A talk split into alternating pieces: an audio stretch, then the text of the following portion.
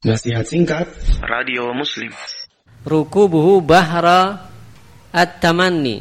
Tenggelam dalam angan-angan. Ya, Tenggelam dalam angan-angan.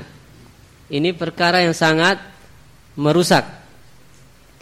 Kata beliau Wahuwa bahrun la sahilalahu Angan-angan itu ibaratnya seperti lautan yang sangat luas yang tidak bertepi. Nggak ada batasnya kalau orang tenggelam di lautan itu nggak ada batasnya gimana rasanya? Mau renang ke mana dia? Mau ke tepian? Tidak bisa karena tidak ada batasnya. Udah akhirnya dia akan terkurung dalam lautan tersebut. Kata beliau, angan-angan ini hanya dimiliki oleh mafalisul alam.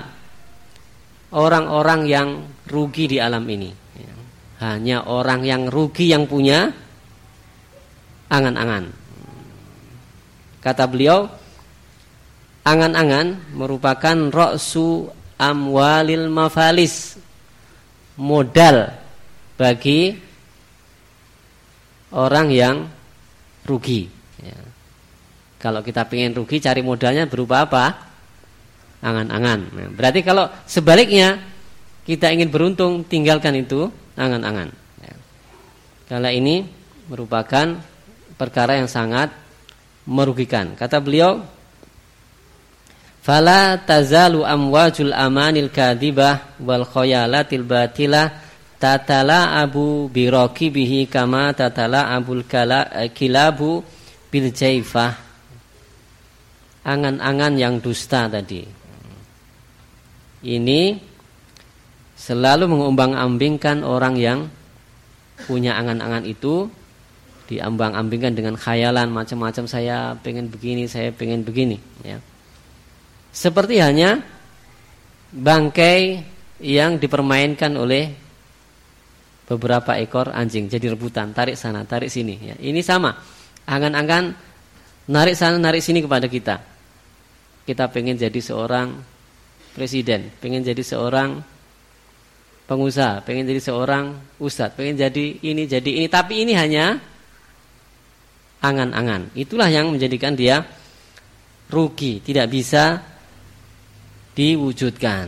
Ya. Sehingga ada di antara orang yang dia nggak berbuat apa-apa, cuma berkhayal.